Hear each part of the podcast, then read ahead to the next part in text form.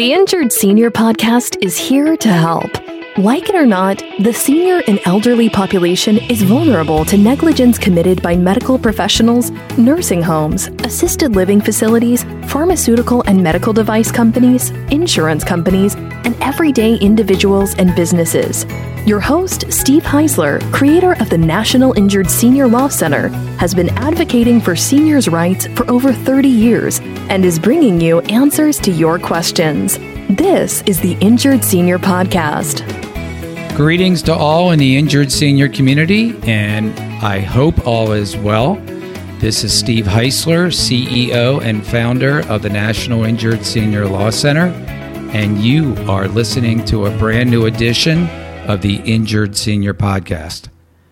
The Injured Senior Podcast is a show dedicated to discussing medical and legal issues of vital importance to the injured senior and elderly population, as well as their families, loved ones, and caregivers. We are sponsored by the National Injured Senior Law Center. They are the advocates for seniors and the elderly who are harmed by the negligence of others. Serious injuries to seniors and the elderly can rip their world wide apart, and medical expenses from the injuries can rob them of their life savings. If you believe that you have been harmed by someone's negligence, like a medical professional or nursing home, go to www.injuredseniorhotline.com or call 877 228 4878 to get some help. Today we have Dr. Pamela Teaster with us to talk about public guardianships and whether it is in the best interest of incapacitated people. Now, Dr. Teaster, my friends, is a professor and director of the Center for Gerontology at Virginia Tech University. That's right, the Hokies. She is the co author of the book Public Guardianships in the Best Interest of Incapacitated People. Hello, Dr. Teaster, or as I've been instructed from this point on, Pam. How are you, Pam? Hi, I'm fine, Steve. Thanks for having me. I'm really glad to have you here. Uh, you definitely have uh, a long history of some uh, really, really great work in the area of uh, elder abuse as well as public guardianships. So, can you tell our listeners what exactly is a public guardianship? Okay, that's a it's a great question, and it's really the first question when you talk about public guardians. So, um, public guardians are guardians of last resort, and that's the most that's the most important thing to understand about them. So, when a person is deemed to um, lack capacity, and that would be a, a, a determination by a court then that person would have that person if he or she has no responsible or willing person or appropriate person to make decisions on his or her behalf like a surrogate decision maker then the state is appointed as the guardian and that is what makes it a public guardian those are in each state some, they're generally a little bit different in each state because of the various statutes because guardianship is a creature of the courts and states so it's it's the state guardian of last resort. Okay. Now, you know, this is the Injured Senior podcast, and our listeners are mostly seniors and the elderly, as well as their uh, children and uh, caregivers. Does do public guardianships mostly uh, occur with seniors and elderly individuals who might be deemed incapacitated, or uh, how much of the public guardianship uh, arena uh, is actually involving uh, getting guardianships over uh, the senior and elderly population. So the work I do has indicated that most more guardianships are for older adults than for younger. Okay, and why is that? You think? The reason that we would get a guardianship, you know, for example, might be because of um, a head injury, a stroke, dementia, depending maybe mild cognitive impairment that is exacerbating. Also, if people have um, uh, mental illness sometimes and can't make decisions, sometimes because they have developmental or intellectual disabilities, and this is all stuff that can that can get um, you know that can worsen over time as a person gets older. Some don't, but some do, and so uh, more older adults than younger adults tend to be in public guardianship programs across the country. Okay, so does that mean that the uh, seniors or elderly who become wards of a public guardian or become wards of a public guardianship, does that mean that uh, that you said it's the last resort? Does that mean that they don't have any family or that there's no one else to take care of them? Yes, that's that's what that would mean. If there could be an identified per, another identified person who would come forward, we wouldn't need to have a public guardian. Um, and sometimes later on, that person does come forward, and then um, the public programs then change who the guardian is, and, a, and another more appropriate person would be that. We, we would assume mostly that a family member or a trusted friend would be a better guardian than the state guardian simply because they would know that individual and his or her preferences. Same thing for you know appointing a power of attorney, for example. Right. So, of the total amount of guardianships, and I know you can probably only give us a ballpark figure, mm-hmm. but for all the total public guardianships, any type of guardianships in the country, about how many of them would you say are, are public guardianships?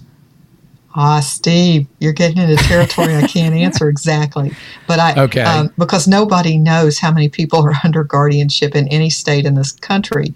However, right. the assumption is that that public guardians are a small fraction of the the number of, of guardianships in the country, which are what we would call private attorneys do them, family members are guardians. They're a small fraction of that. All right, so it's not uh, it's not really a large amount of uh, of the total total guardianships in your best guess, um, right?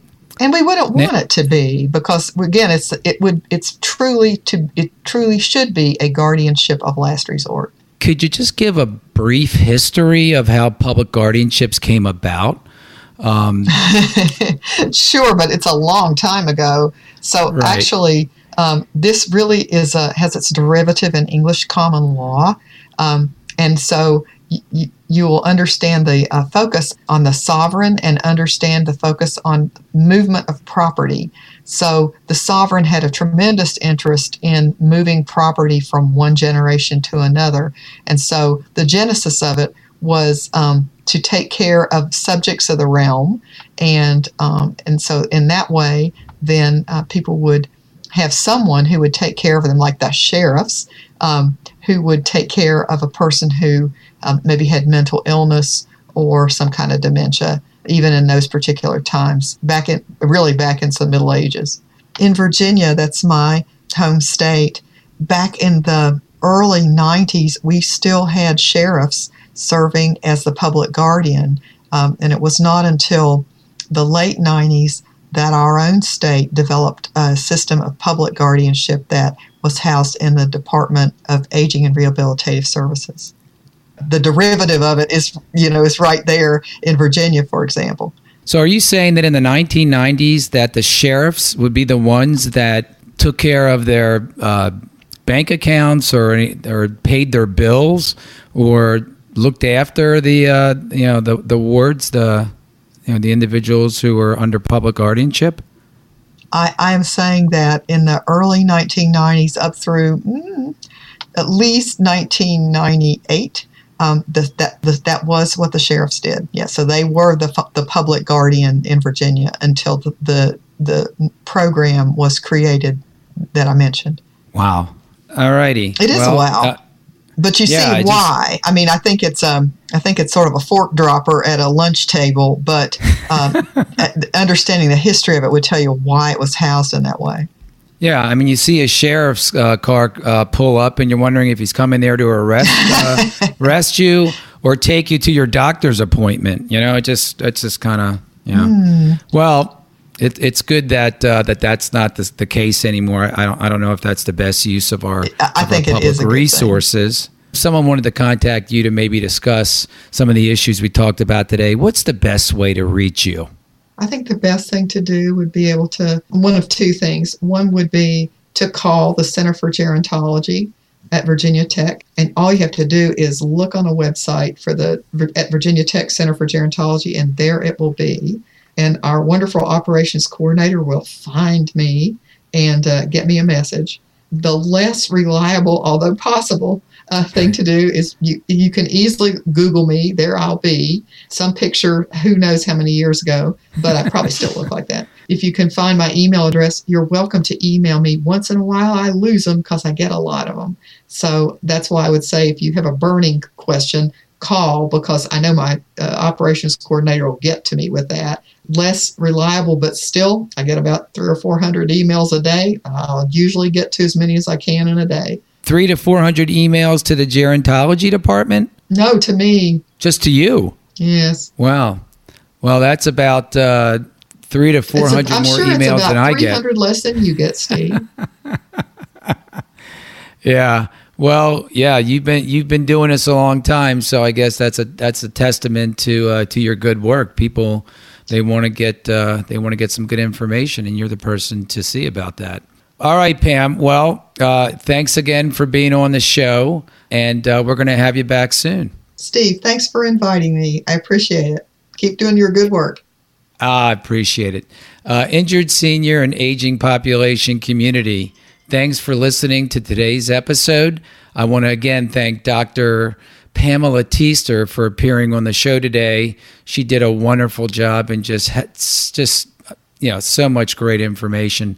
Uh, if you love the Injured Senior podcast, we'd love for you to subscribe, rate, and give a review on iTunes.